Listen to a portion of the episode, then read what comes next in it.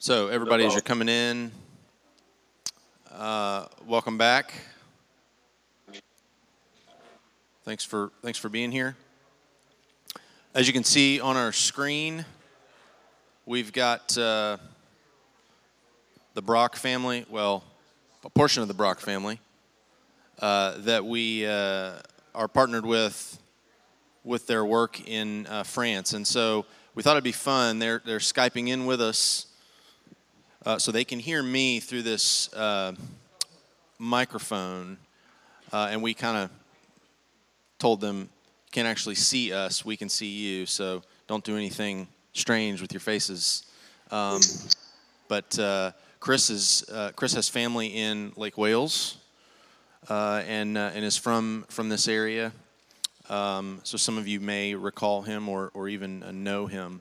But what I'm going to do is just ask them a couple of questions uh, so that we can hear from them, um, and go from there, and then and then we'll ask Richard to come and uh, get get started. So, uh, Chris, can you hear me? Okay. Yeah, no problem. Okay, great. Uh, great to see you guys. Looking Thank good. Um, so, would you would you tell everyone uh, first where you are uh, and how long you have been there? Kind of give them a, a maybe a a, uh, a minute minute and a half summary of the last 18 months, 24 months. Sure. Um, we're currently in Toulouse, France, which is a um, the fourth largest city in, in France, in the southwest corner, about two hours north of Spain. It's not a city particularly well known uh, outside of France, but it is a um, it is a large city. It's one, like I said, it's one of the largest in France. It is the home of Airbus and um, Air France, the, the aerospace industry here in France. So it's a growing city. Um, We've been here since July. We moved uh, we moved to France in January of 2015, uh, but we spent a, a, year in the Alps learning French, and then another six months in um in a little in a little town uh, in, in, the south of France, more uh, the middle of France, uh, called Alès, and we were there for six months doing an internship with a pastor uh, and working on our French again. And then we moved here in July to start our, our church planning work here in the southwest um, suburb of, of, Toulouse. So there, we work with a MTW is partnered with a French denomination, a Reformed Evangelical denomination, and we are partnered with them. And our goal is to help plant these churches, not PCA churches, but um, but the denomination is called the UNEPREF, and our goal is to help plant the UNEPREF church. And so there is already a, a sort of a mother or a sister church in, in the downtown Toulouse. We are about 35 minutes from that from that church. And so our hope and our goal is to start a new church in this area and help, and help serve this community better. There are about 300,000 people in this greater area that, that have no easy access to an evangelical church. And so it's our hope to, to start that and to see that going. Uh, great. If you don't mind me asking, what is the, um, just out of curiosity, the, the Islamic population in Toulouse? Is it, is it pretty high? You know, it's all high is all as a relative number. Um, it's certainly you see it more here. Um, there's the women wear the the hijab and, and, that kind of thing more, the headscarves more regularly. Uh, it's nothing like uh, if you went to Marseille, the the, the north, and it's also dangerous to assume that everybody who's North African is Muslim. But the, the North African population in Marseille is about 25 percent, but that's that's skewed incredibly high. It's it's in the neighborhood of five to eight. So um, generally speaking, when we take when we go out, you'll you'll see a, a woman here or there, or a guy here or there.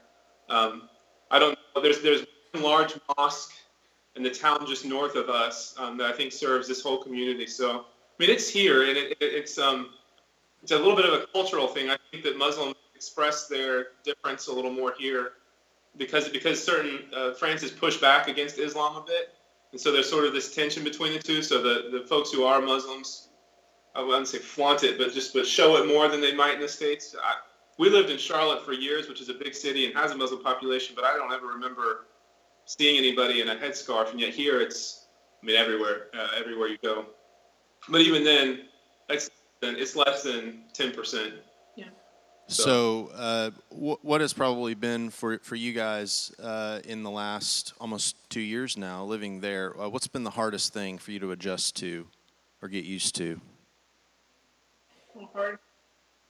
Everybody speaks French. Yeah, that, that, that'll hurt your chances, won't it, for communication?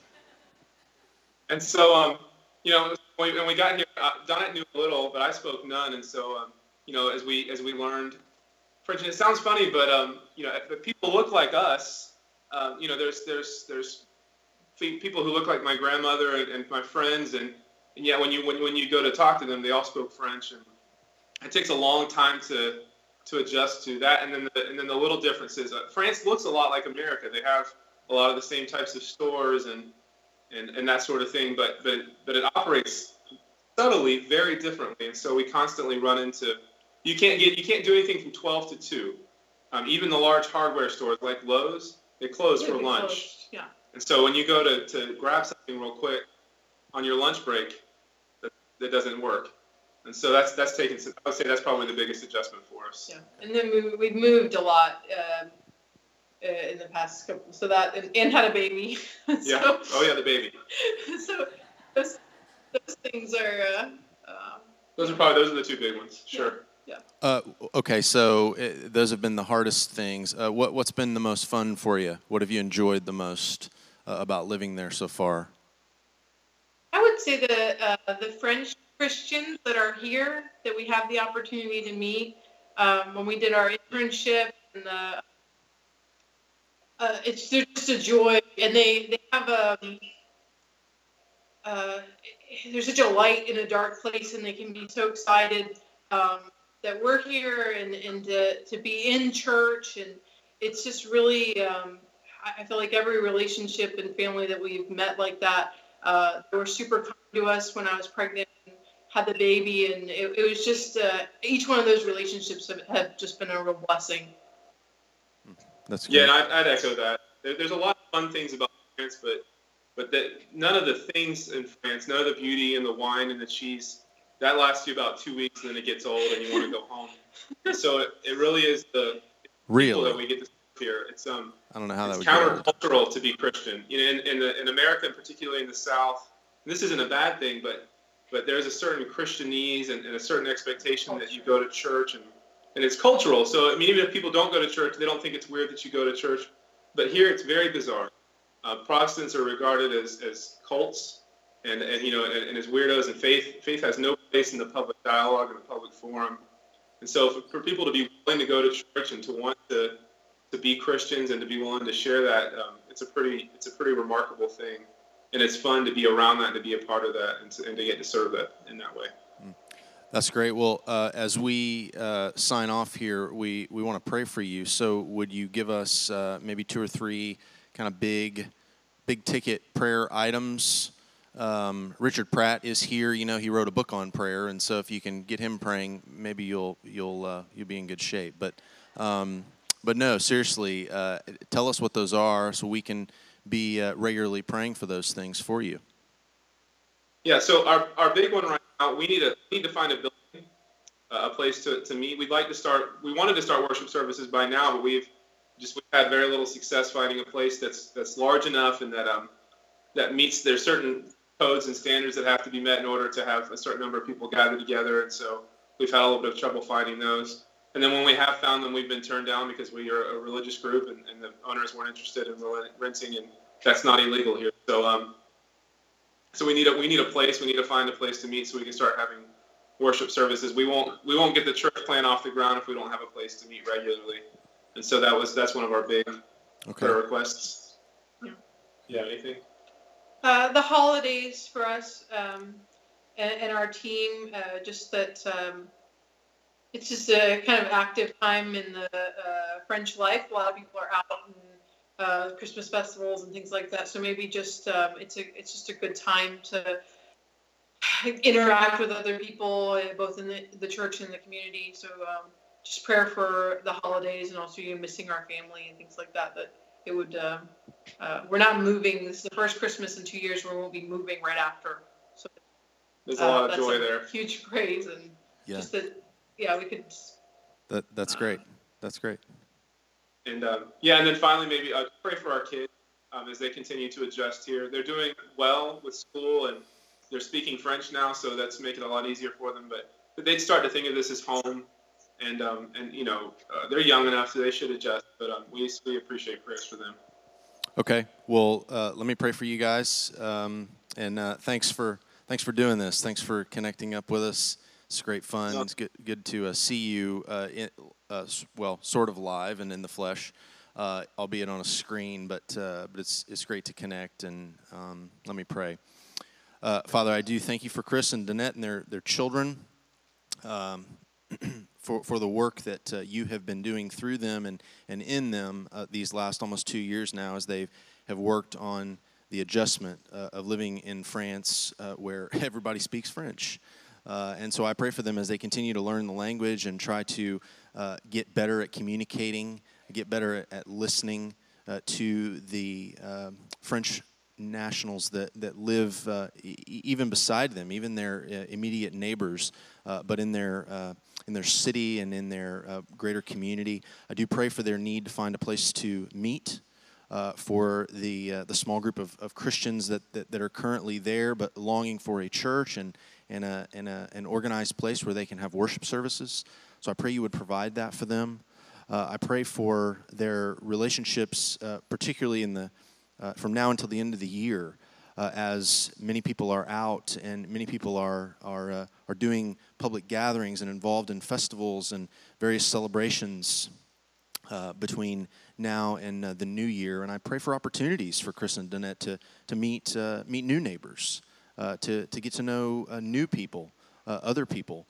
and that you would grant them an opportunity to have these people even into their home and, and, and learn more about what it means to be French and, and, and how they relate uh, to the things of faith and, uh, and to, to God Himself. Pray that you give them courage uh, and boldness uh, to declare uh, your truth and yet humility to be, um, uh, well, to not think that, that they know it all because they're from America. but to humble themselves and to, to try to learn, continue to listen to those around them. But I pray for success for them. I do pray we long for the day when there will be multiple congregations, multiple churches in the Toulouse area preaching the gospel, seeing people come to faith, uh, and, and seeing, uh, seeing that part of your world uh, taken, taken back, really, uh, for you, uh, for your honor and glory. We pray in Christ's name. Amen. Thank you, guys. Uh, Thank God you. bless, and keep us posted. See you later. We will. Thank you. Richard, if you, if you would. Thank you.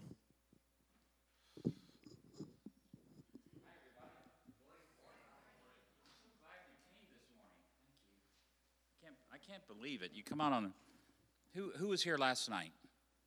And you came back? Wow. Is this working?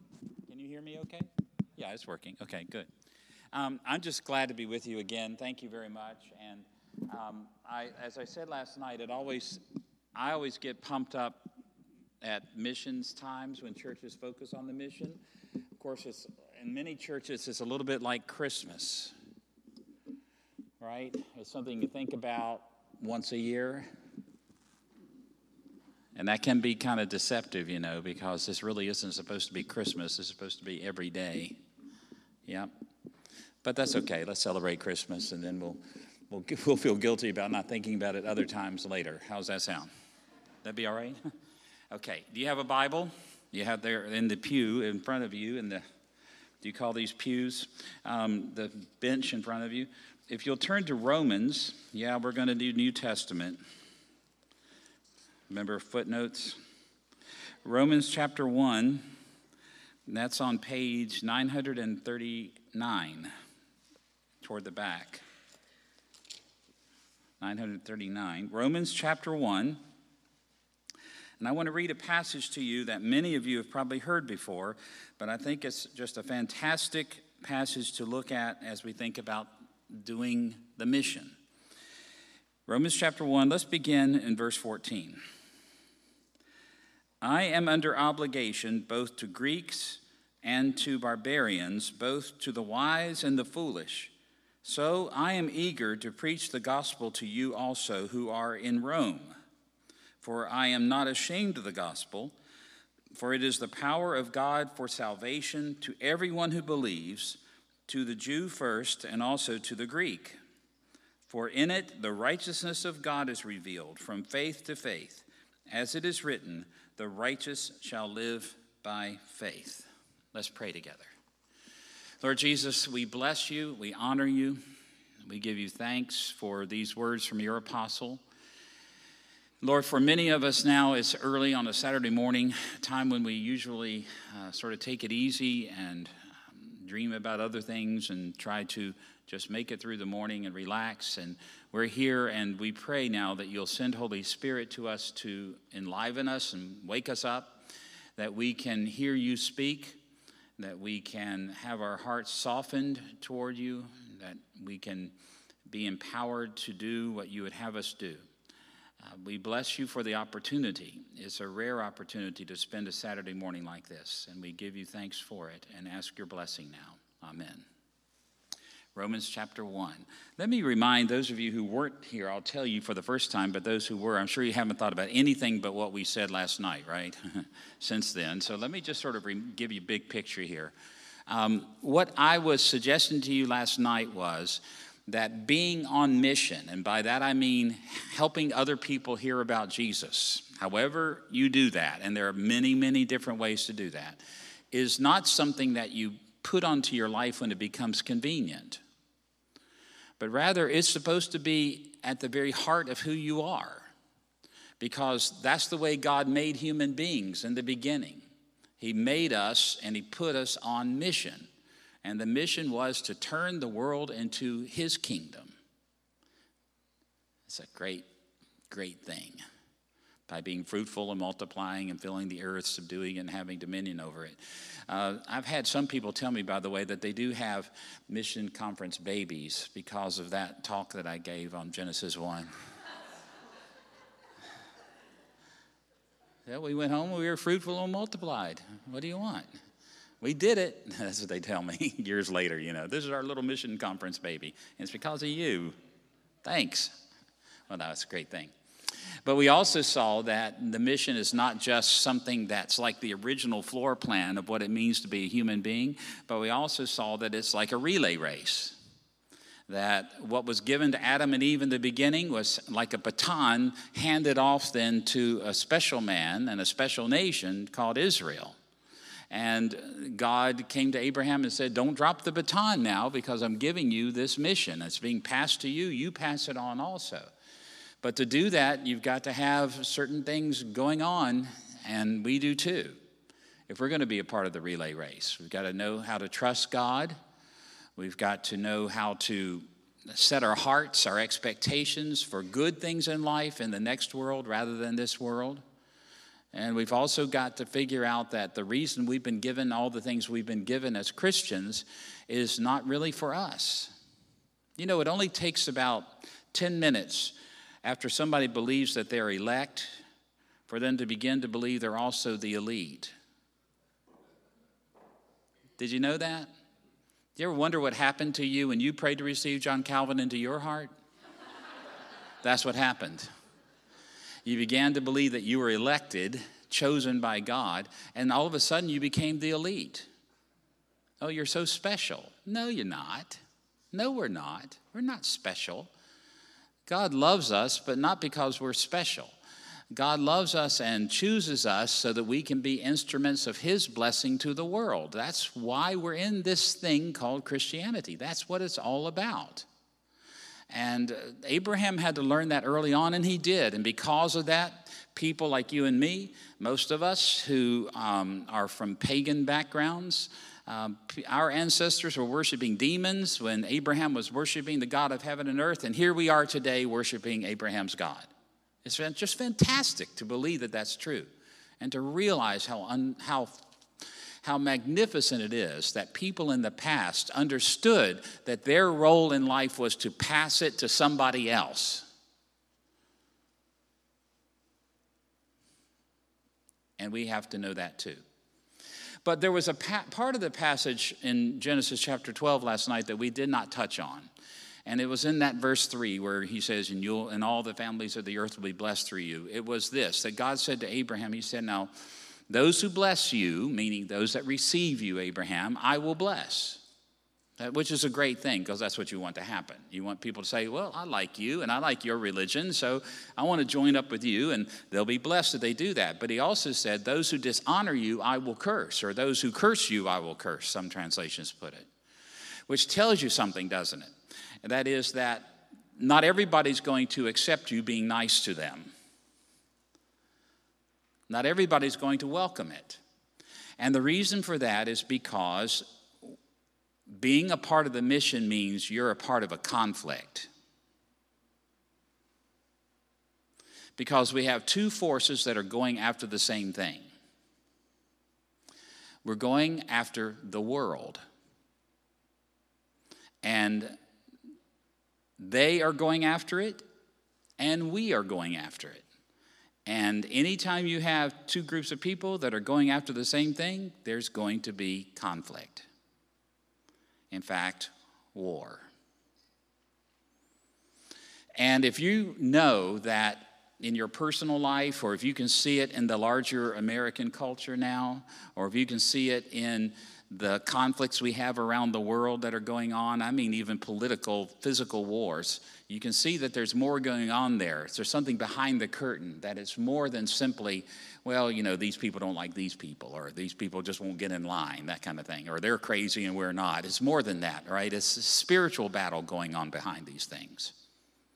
And we have got to realize that to be the kind of people that are on mission means we've got to be ready to go into battle.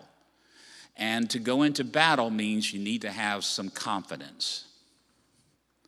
If there's one thing that soldiers are taught, it is that when they go into battle, if you're not confident that you should be there and confident that you can do the job and confident that you can win, you better stay at home. That's just all there is to it. And imagine an, an eight year old boy standing on the stage of his elementary school, and the curtain's about to open, and he's about to sing his first solo. He was terrified. I can guarantee you he was terrified because I was the boy. Tears were coming down my cheeks. I was shaking like this. I know that everybody's going to hate me. They're going to think I'm a fool, you know, those kinds of things. My third grade teacher saw me shaking like that and she said, Hold the curtain, hold the curtain. And so she ran over to me and she grabbed me by the shoulders and she started shaking me like this. And she said, Richie, if you don't get some confidence, you're going to mess up this whole program. Well, thank you, Miss Camper. Like I didn't know that already. I remember thinking that just that. Why, why are you telling me this? You're ruining this, making it even worse. Well, you know, she may not have done the right thing, but she was saying the truth, wasn't she? If you don't think you ought to be doing this, if you don't think you can do this, if you don't think to some measure you can succeed in it, if you don't have confidence in something you're about to do, then you should probably just stay at home. The same thing is true when it comes to being on mission. I mean, last night I encouraged you to start thinking about the people around you, like your next door neighbor or people across the lake or people that you meet at work, people you meet in school, and to start thinking and planning on how to connect to them. Well, it's not going to be easy. In fact, they're going to, many of them, resist you and think you're crazy, think you're just an old fashioned fool to believe these things. Or, as they were saying in France, that you're a cult because you actually believe in Jesus and believe in the Bible and weird things like that. And facing that kind of world today, and you're going to be facing it more and more, we've got to realize that we are at war. Now, did you notice in this passage in verse 14 what the Apostle Paul said? He said, I am eager to go to Rome. Well, who wouldn't be? Let me ask the ladies here. If your husband today brings you an envelope and he hands it to you and it has tickets, round trip tickets for the two of you to go to Rome, are you going to be happy? You're you going to be sad? What do you think? Anybody going to be sad about that? I don't think so. I mean, who doesn't want to go to Rome, right? You get to see the Colosseum, the Vatican, throw some coins in the fountain. That's an old movie. And, you know, it must be Rome. This is great. And so, going to Rome these days, it would be a very fun thing for most of us to do. If you like to travel at all, then going to Rome would be great. But that's not the way it was in Paul's day. In Paul's day, going to Rome would be a whole lot more like you and me today going to Mecca, the capital of Islam. Because Rome was the capital of the evil empire of that day. The empire that oppressed Israel, the empire that hated Christians, the empire that was just so contrary to, it was the mega power, the world power that was devoted to everything contrary to the ways of God. And they were out to get the Christians. They had crucified Jesus. And so, much like you and me thinking about going to Mecca, I mean, can you imagine going to Mecca and handing out tracts while they're walking around that big black stone? I mean, can you imagine that? When Paul says, I'm eager to go to Rome to preach the gospel or to share things with you in Rome, that's what he's saying. I'm, I'm eager to start walking around that circle and I'm going to be walking the wrong direction, handing out tracts the whole time. Now, notice he didn't say, I'm willing to do that, or I'll begrudgingly do that because God's commanded me to. No, he says, I'm eager, I'm ready to do this. That's really remarkable when you think about it because he was going to the capital city of the evil empire of the world. In fact, when he was in prison, they gave him the option of being let out, and he said, No, thank you. I appeal to Caesar. I'm going to Rome with this thing. He volunteered to do this, to go right into the fray of the battle for the world. Because the Apostle Paul understood something that you and I forget and that is that Jesus is the King of the world. And that his kingdom, just like from the very beginning with Adam and Eve, is to be a kingdom that his people want to see spread to every single inch of the planet. And when you got that on your heart and your mind, you know you're going to come in conflict with the world that wants to spread its kingdom to the ends of the earth, too. You with me on that?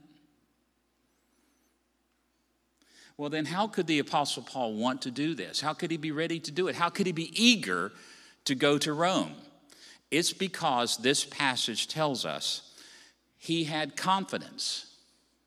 Now, not the kind of confidence Miss Camper wanted me to have as an eight year old, confidence in myself. I can do this. Okay? Not that kind of confidence. Uh, he had confidence in something else. Did you see it? Verse 16.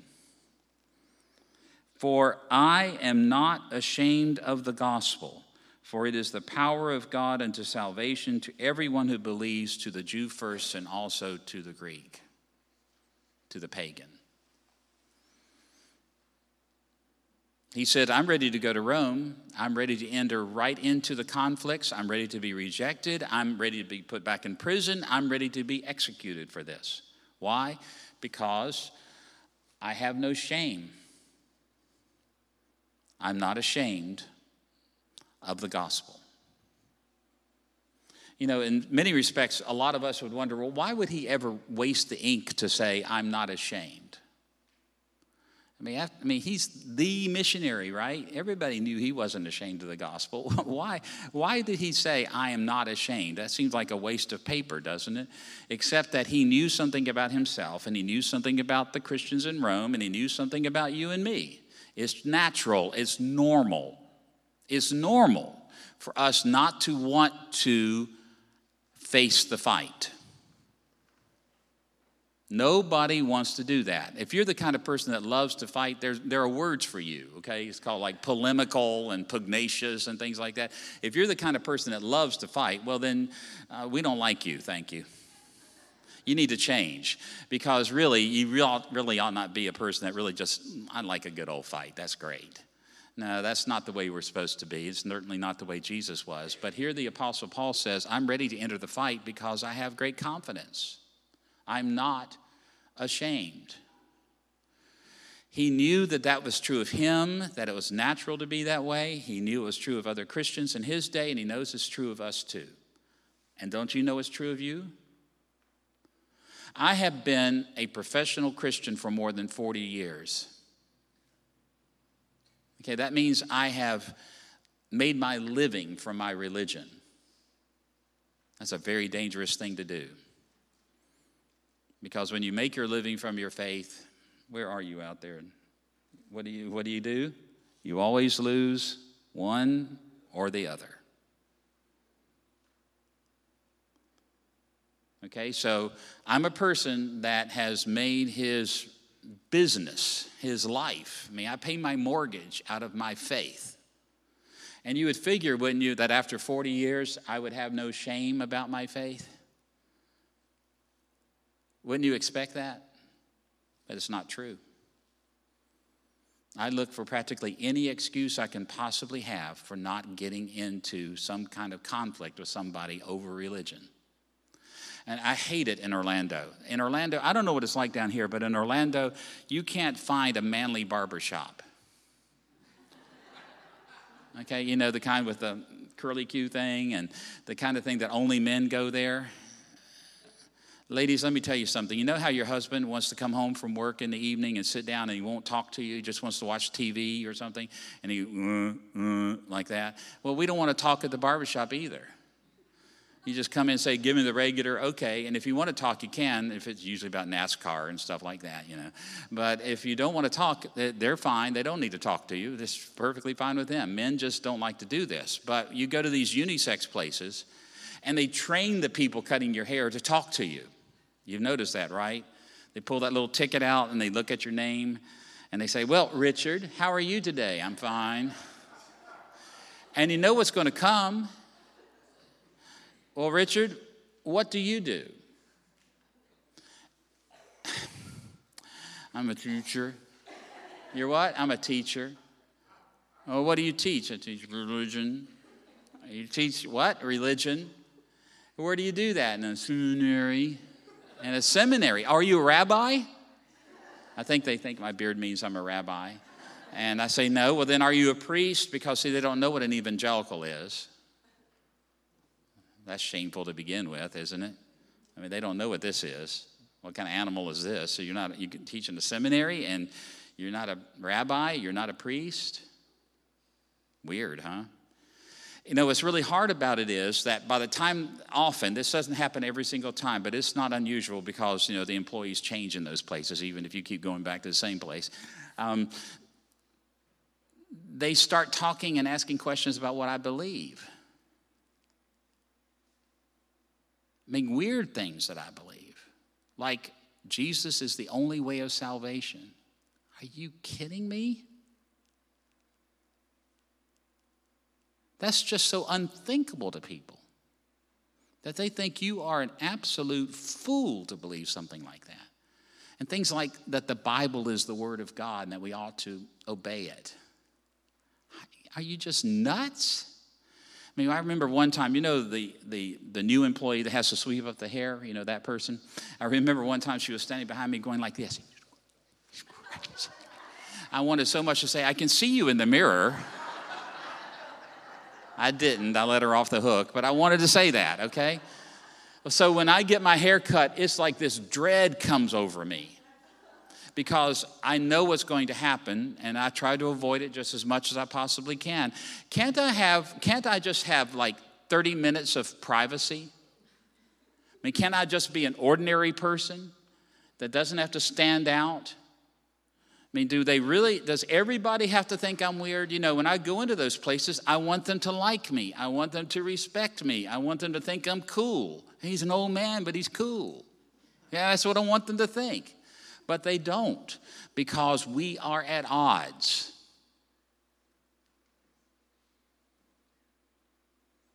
They want the world to be one way, and I want the world to be another way.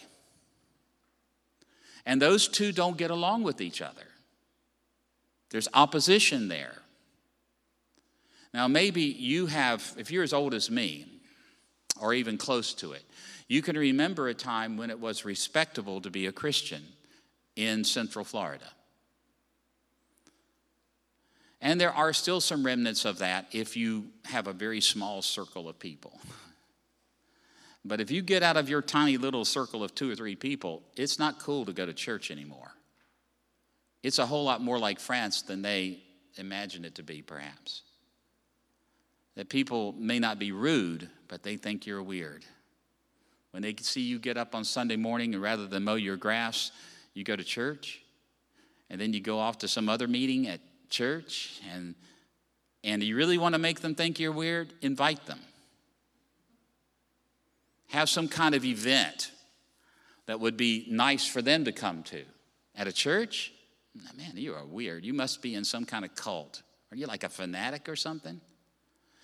So the reality is that you and I are the kinds of people that live in a world now where being a real Christian, a committed Christian, is like driving an old, old car.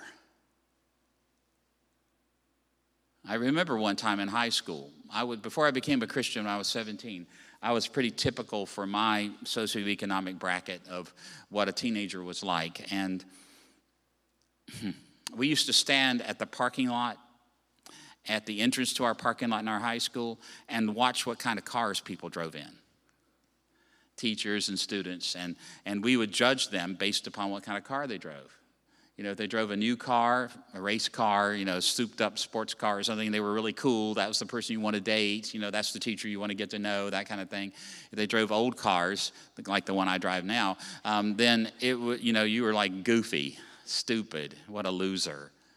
And I remember one time there was a car coming toward our parking lot, right down the road toward our parking lot, and it was old. It was maybe 20 years old or so. And it was back in the old days, some of you can remember this, that uh, windshields would cloud up when they got old.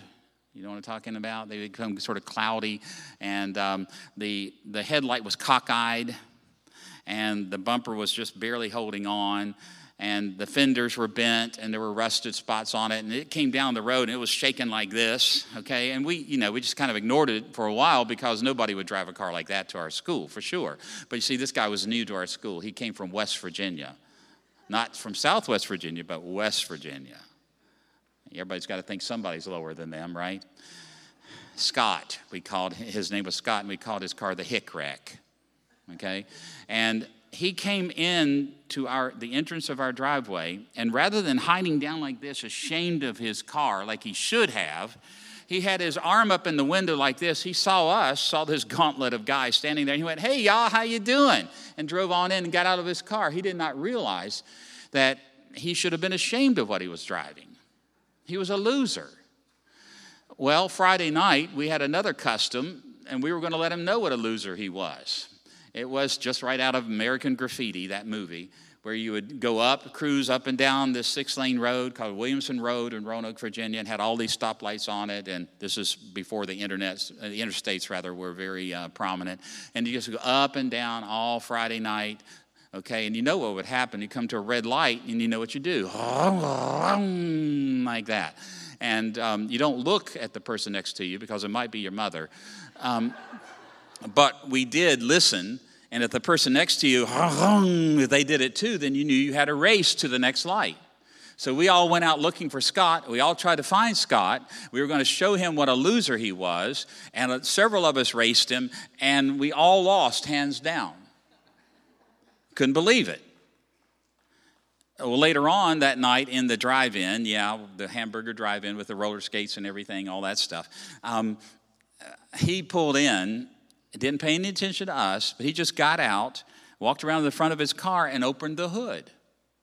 And so we all walked over. And now we knew why,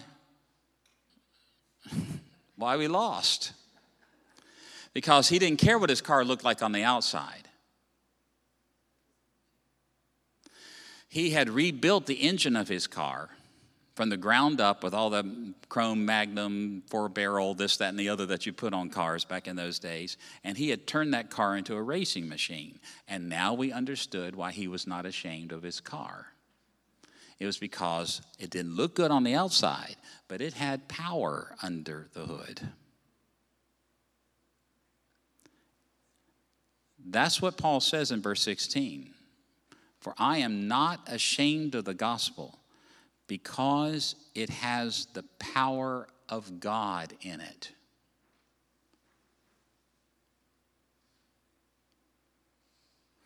Now, to understand what the Apostle Paul was saying, being willing to drive a hick wreck right into the city of Rome and to say, I'm not ashamed of this because it's got power in it, you and I have to back up for a minute and think about what the word gospel means.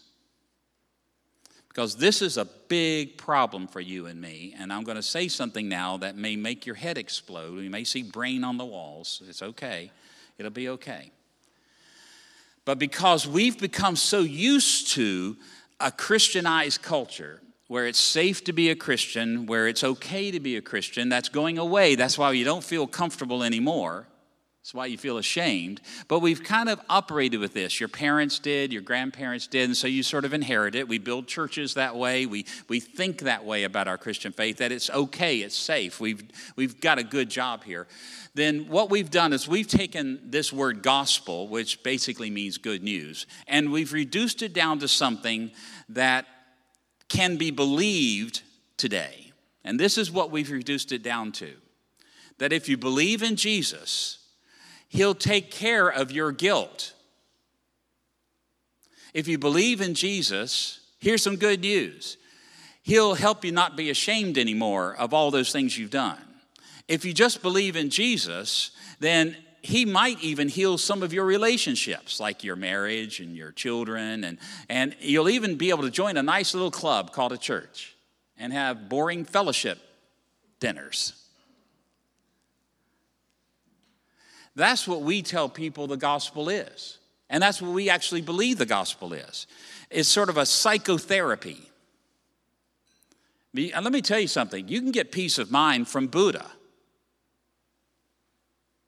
You want some peace of mind and get over the shame you have? Go to a therapist. They'll help you do that. They can do that. Go to yoga classes. You can become centered and everything will feel better about your life. But what we have done is we've actually begun to believe that that's what the gospel message of Jesus is. That is a way for nice people to become a little bit nicer, for people to get over the pain that they have in their lives, for people to heal their personal relationships. Because we don't have a bigger picture in mind, that's all that the gospel is to us anymore. Well, I have good news for you. That's not what the word good news means in the Bible. Ah, how about that? Yes, it's true that if you come to Jesus, He will forgive you of your sins.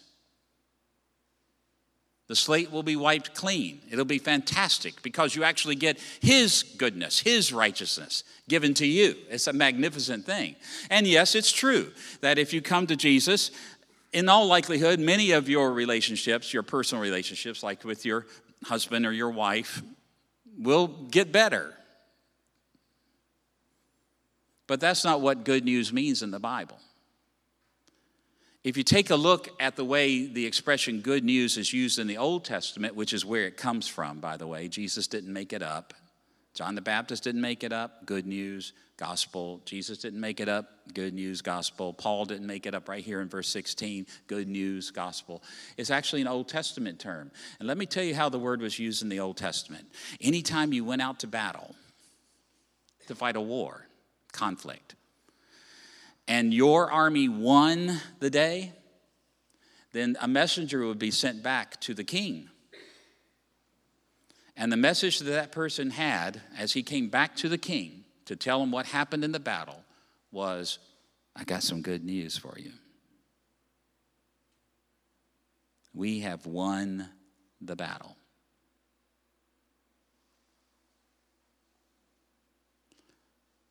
That's what Christian good news is. Not that you can simply be forgiven of your sins and have your psychotherapeutic relationship with Jesus, but that Jesus has won the battle for the world. That in his death and resurrection and his ascension into heaven, Jesus conquered sin and all the effects that sin has had in the world. That Jesus has conquered every false God that has ever been raised up in defiance of the true God of heaven and earth. That Jesus has won the right to own the entire world and that the defeat of every opponent is sure. Their doom is sure. And Jesus has actually defeated the greatest enemy any of us will ever face. And that last enemy is death itself.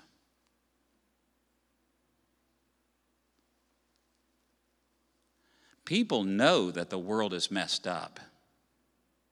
You can't watch the news right now with all the people out on the streets rioting and the like without realizing they know something's not the way it ought to be. And you can't watch the commentators who say, Everybody calm down, please, without knowing that even the commentators on the news, that even they know things aren't the way they're supposed to be. The world's messed up. You can't read and listen and watch the war in Mosul right now without knowing, man, this is a messed up place. You cannot hear about the persecution of Christians and other groups by Islamic radicals and not know that this world is messed up. You can't see the Chinese challenging property rights of the islands in the South China Sea without realizing we're on the brink of a nuclear holocaust in this world. You cannot watch and be aware of anything, whether it's in your personal relationships or right here in Winter Haven or all around the world, without, without realizing that death is everywhere around us and that the gods of this world are wreaking havoc on the human race. Now, see, it's into that kind of world, the kind of world that Paul was going at the capital city of the evil empire of his day, Rome and he says, I'm not ashamed to go there because I know something. A messenger has come, and the messenger has said, We have won the battle. There's no question as to what the outcome will be. We have won because Jesus has won. So when people raise these social ills that are all around us, when they, when they talk about how messed up the world is, our answer to them is don't worry about that because all you really need to do is just find forgiveness and peace of mind in Jesus. That's not our good news. Our good news is that the answer to every problem in the world today is one word Jesus.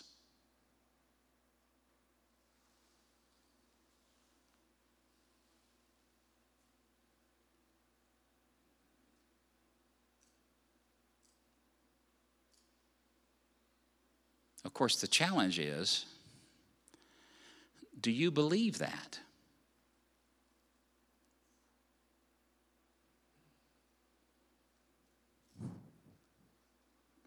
I'm afraid that one of the leftovers of the ways that Christianity has sort of fit into Southern culture in the United States for so many years is that basically we don't. Not only have we reduced the good news down to something very small, but because we still live with this myth that the world around us is sort of friendly to us, we actually think that there are other forces that can solve the problems of the world.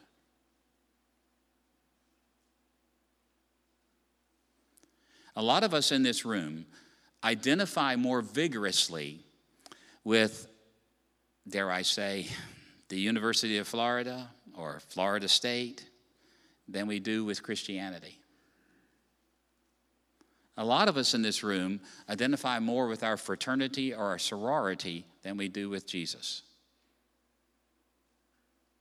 A lot of us identify ourselves with our businesses a lot more than we identify ourselves with Jesus. A lot of us in Southern culture actually think that being a part of the particular political party that you're a part of we have more vigorous, more vibrant identity with that than we do with Jesus. Now, what does that say about us? When we're willing to make ourselves look like fools by putting political signs in our front yards for a particular candidate, but we hide the fact that we are Christian.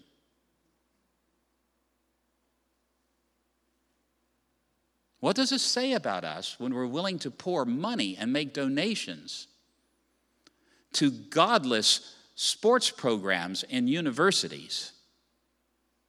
Mm-hmm. And we hide the fact that we are Christian.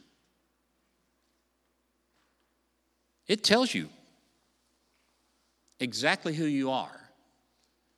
And that is that your confidence that life can be better, your confidence that life can be good, that life is worth living, and that the people around you, if they just got the clue that they should be doing this too, that they would be having a better life too, is not found in Jesus, but found somewhere else.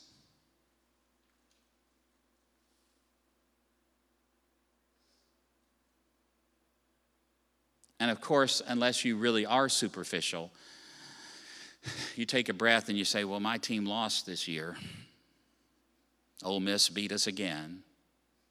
Alabama struck us down again. Yeah, we won this political fight, but in two years, another one's coming. And you get depressed and you say, Well, life is horrible. There is no hope. So you and I have to be like the Apostle Paul. We have to know that being a Christian means you're in conflict for the world. And that the only way you can have confidence in facing this world today is by putting your confidence in the good news that the messenger has brought to us. And that good news is Jesus has won the world.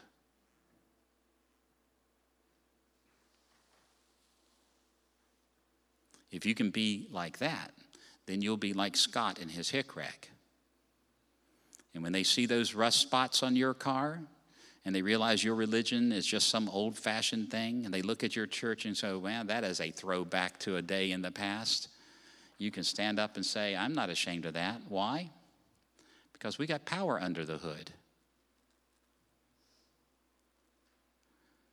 You know, words have power. You know that, don't you?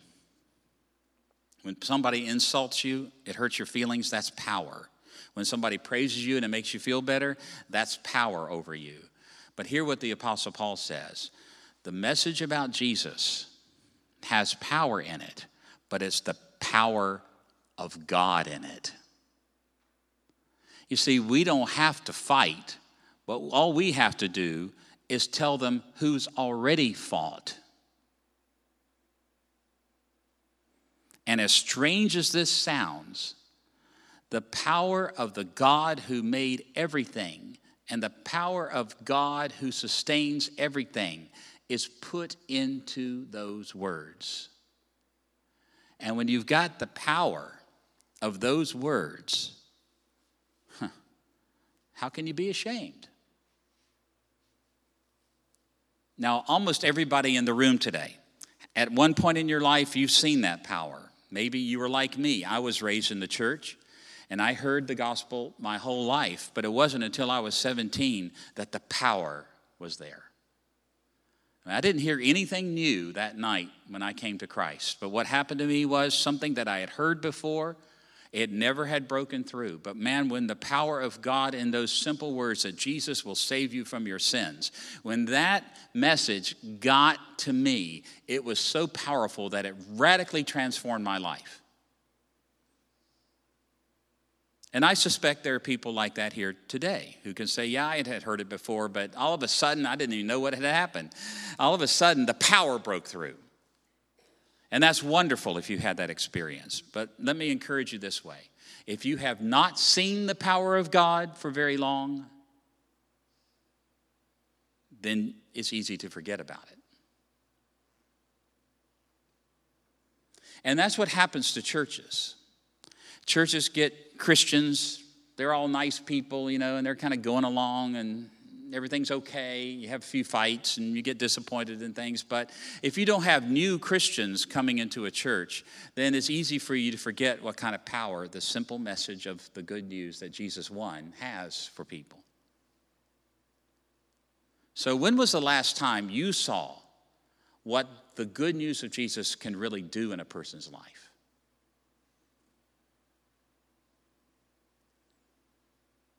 The kind of transformation that can take place because it's not just simply that a person becomes a better person. What does he say? It's the power of God unto salvation. The kind of power that can take somebody, a teenager who is doomed to self destruction, and turn that person around. Just hearing about what Jesus has done. It's the kind of power that can reach into the life of a family that's about to break up and can turn that family around in a split second. It's the kind of power that can even be given to somebody on their deathbed and give them everlasting life. When was the last time you saw that happen? If you haven't seen that for a while, it's time for you to see it again. So if somebody comes to your church and you find out they're a new believer, get to know that person, would you please? Because they've got their first love and the power is rushing through them in ways you cannot imagine. You can't even remember how it does that.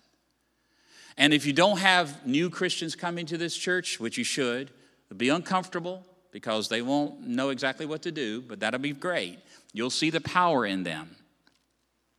But if you don't have new Christians coming to this church, then let me tell you something. You need to have them coming to this church. You need to be eager to see them coming to this church.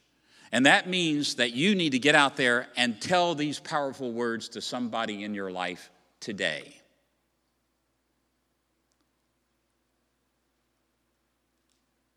We've won. How can you possibly be ashamed of that? We've won. How can you possibly be ashamed of our King who has done the job? So, one of the reasons that the Apostle Paul is not ashamed of the gospel is because he knows the kind of power it had in his life. It took him from being a person that murdered Christians to the apostle of Christians. And that's quite a transformation, isn't it? But he says something else here that's really important too. In the very last part of verse 16, he says, It is the power of God unto salvation. But now listen to what he says to everyone who believes, to the Jew first, and then to the Greek or to the pagan. At this point, Paul's not talking so much about the punch or the power that the gospel has, he's talking about the reach of the gospel the long arm of the gospel. Does anybody remember who Mike Tyson was? If you don't know, he was a boxer. They just made an HBO thing about him a couple of years ago and the transformation in his life and things like that. And I don't know, he's, he's a has been for sure when it comes to boxing. But Mike Tyson was a very powerful boxer. He had big arms. And I remember one time seeing him hit a man like this and literally lift him, lift his opponent off the canvas. He hit him so hard. Unbelievable how strong his arms were. He had a lot of power. But Mike Tyson had a very um, huge liability as a boxer. Does anybody know what the liability was? That's right. He did not. His arms were short. And that meant that he'd be swinging and the other person would just be pulling back, couldn't even get to him. He'd be punched in the face while he's swinging in the air because his arms are so short. If you're a boxer, you want to have long arms, not just strong ones. And that meant that Mike Tyson had to get in very, very close to hit the other guy, sometimes so close that he, I'm sure he was tempted to bite the other guy's ear and things like that. There's a famous event where he did that, where he bit the guy's ear, okay? It's, it's a great liability if you have power without a long arm if you're a boxer. Because what it says to you is okay, I got the power, but it's not going to do anything out there. Well, the apostle talks about the fact at the end of verse 16 that the good news about Jesus, he won, we win, is not just powerful, it also has a very long reach to the Jew first, he says. And that's, that's something of a history lesson because Jesus was Jewish, Paul was Jewish, the apostles were all Jewish, and the gospel, the good news about Jesus went to them first, and then it went to the Gentiles. So it's a little bit of a history lesson, but it's something else too.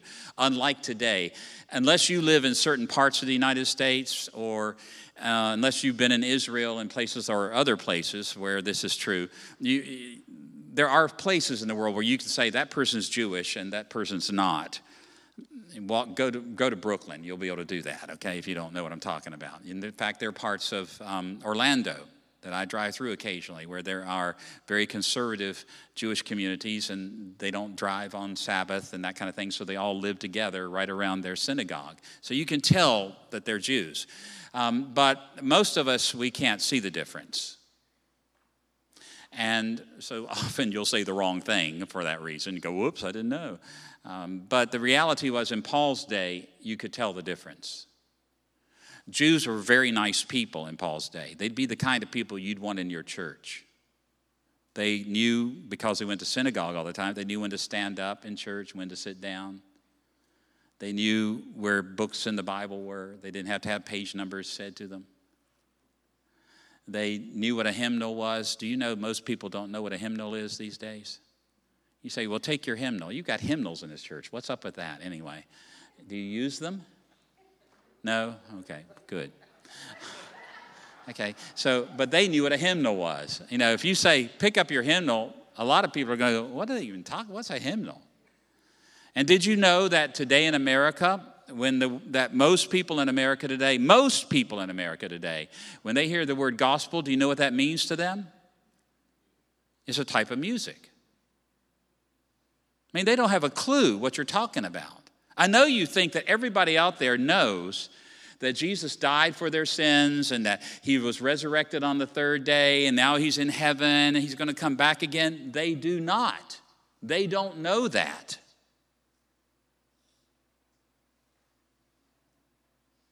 Can you believe that?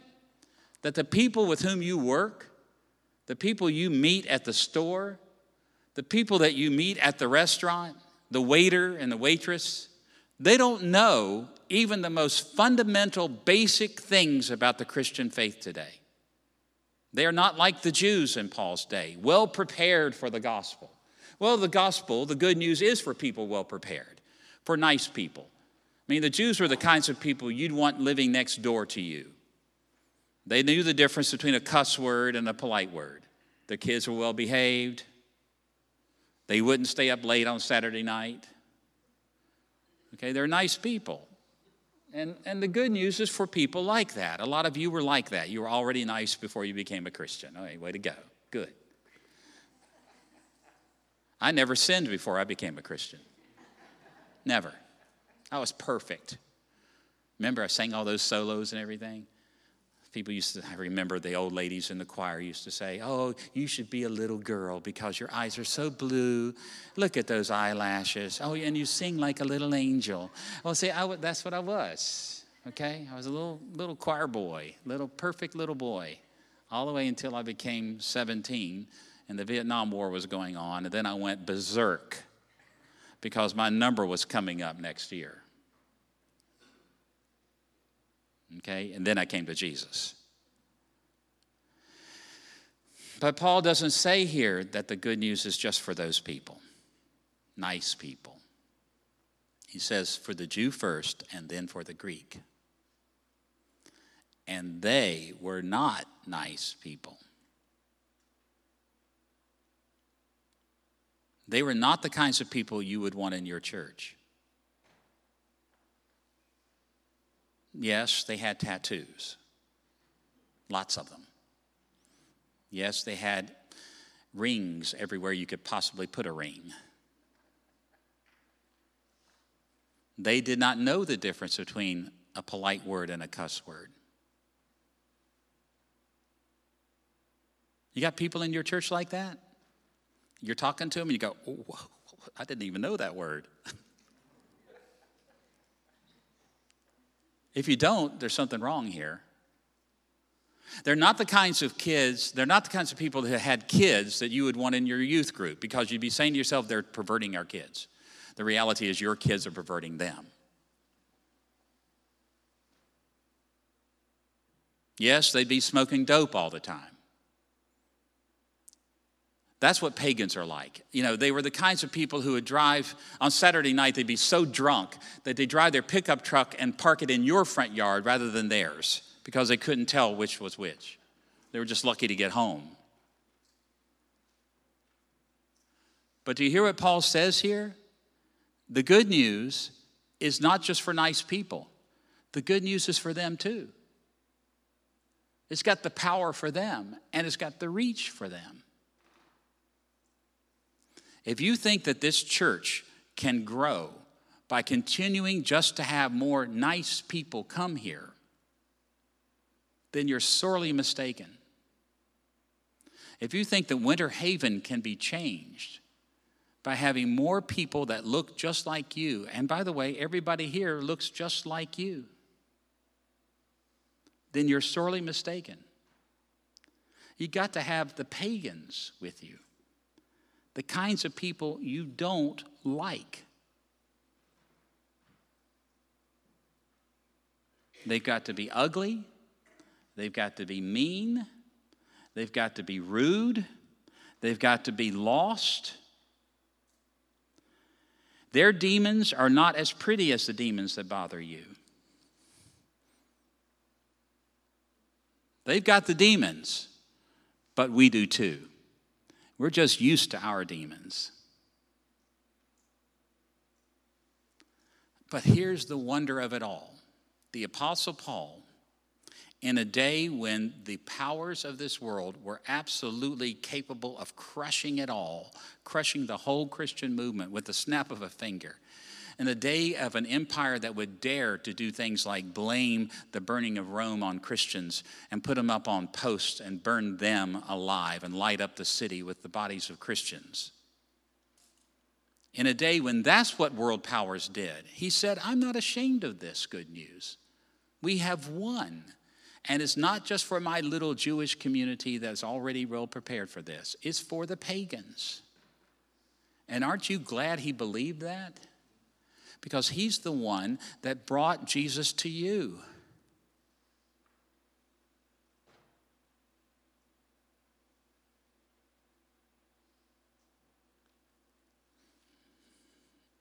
When I drove up last night, I was following the GPS. I don't know why. I, did. It took me the most circuitous, circuitous way to get here, all the way through downtown, okay, from Orlando. Brought me down rather than coming this way. I should have looked at the map. In fact, about 10 years ago, I had been here before and I came down this road this way. So when I pulled up, because the sign's been changed and everything, I didn't even, I didn't even recognize the church until I walked into the fellowship hall. And then I remembered, I've been here. I've preached here. I gave a little lesson after lunch in the fellowship hall. I remembered. And then I thought to myself, you see, because I knew this is a relatively new church plant, and forgive me for not doing the 360 on your church before I came, okay? When I looked at this building, I said, my goodness, what an opportunity this church has. I mean, this is a magnificent building. And a lot of our church plants struggle with nothing. They can't do anything. Just like in France. Remember how he was talking about that? We really can't get a sustained church plant without some place to meet. They can't even find a place to meet. We have church plants in France, like in Paris, that are meeting, they rent the basement fellowship hall of a Catholic church. It's about the only place they can find in Paris to have a church. Well, look at you. You are sitting on something here that is absolutely phenomenal. But if from Monday to Saturday, this church is not filled up with pagans that you are reaching for Christ, then there's something wrong here.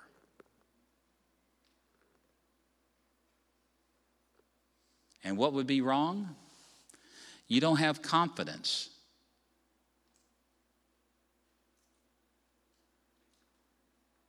You don't have confidence in this conflict. Instead, you're retreating. And why don't you have confidence? Because you're yet to understand that the good news is we have won the world. And that this good news is powerful for people.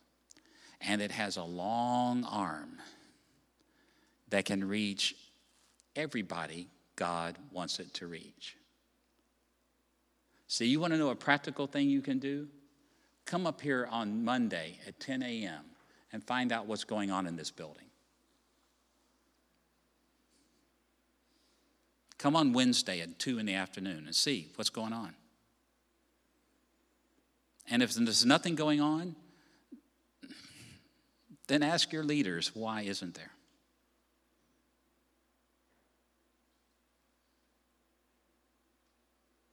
Miss Camper shook me like this and she said, Richie, if you don't get some confidence, you're going to mess up this whole program. Well, here you are in the program. If you don't get some confidence, you're going to mess up the whole program. Have you seen it happen here before? Have you seen it happen here before? It can happen again. Unless we hear the words of the apostle I am not ashamed of the gospel because it is the power of God unto salvation to everyone who believes, to the Jew first and also to the Greek.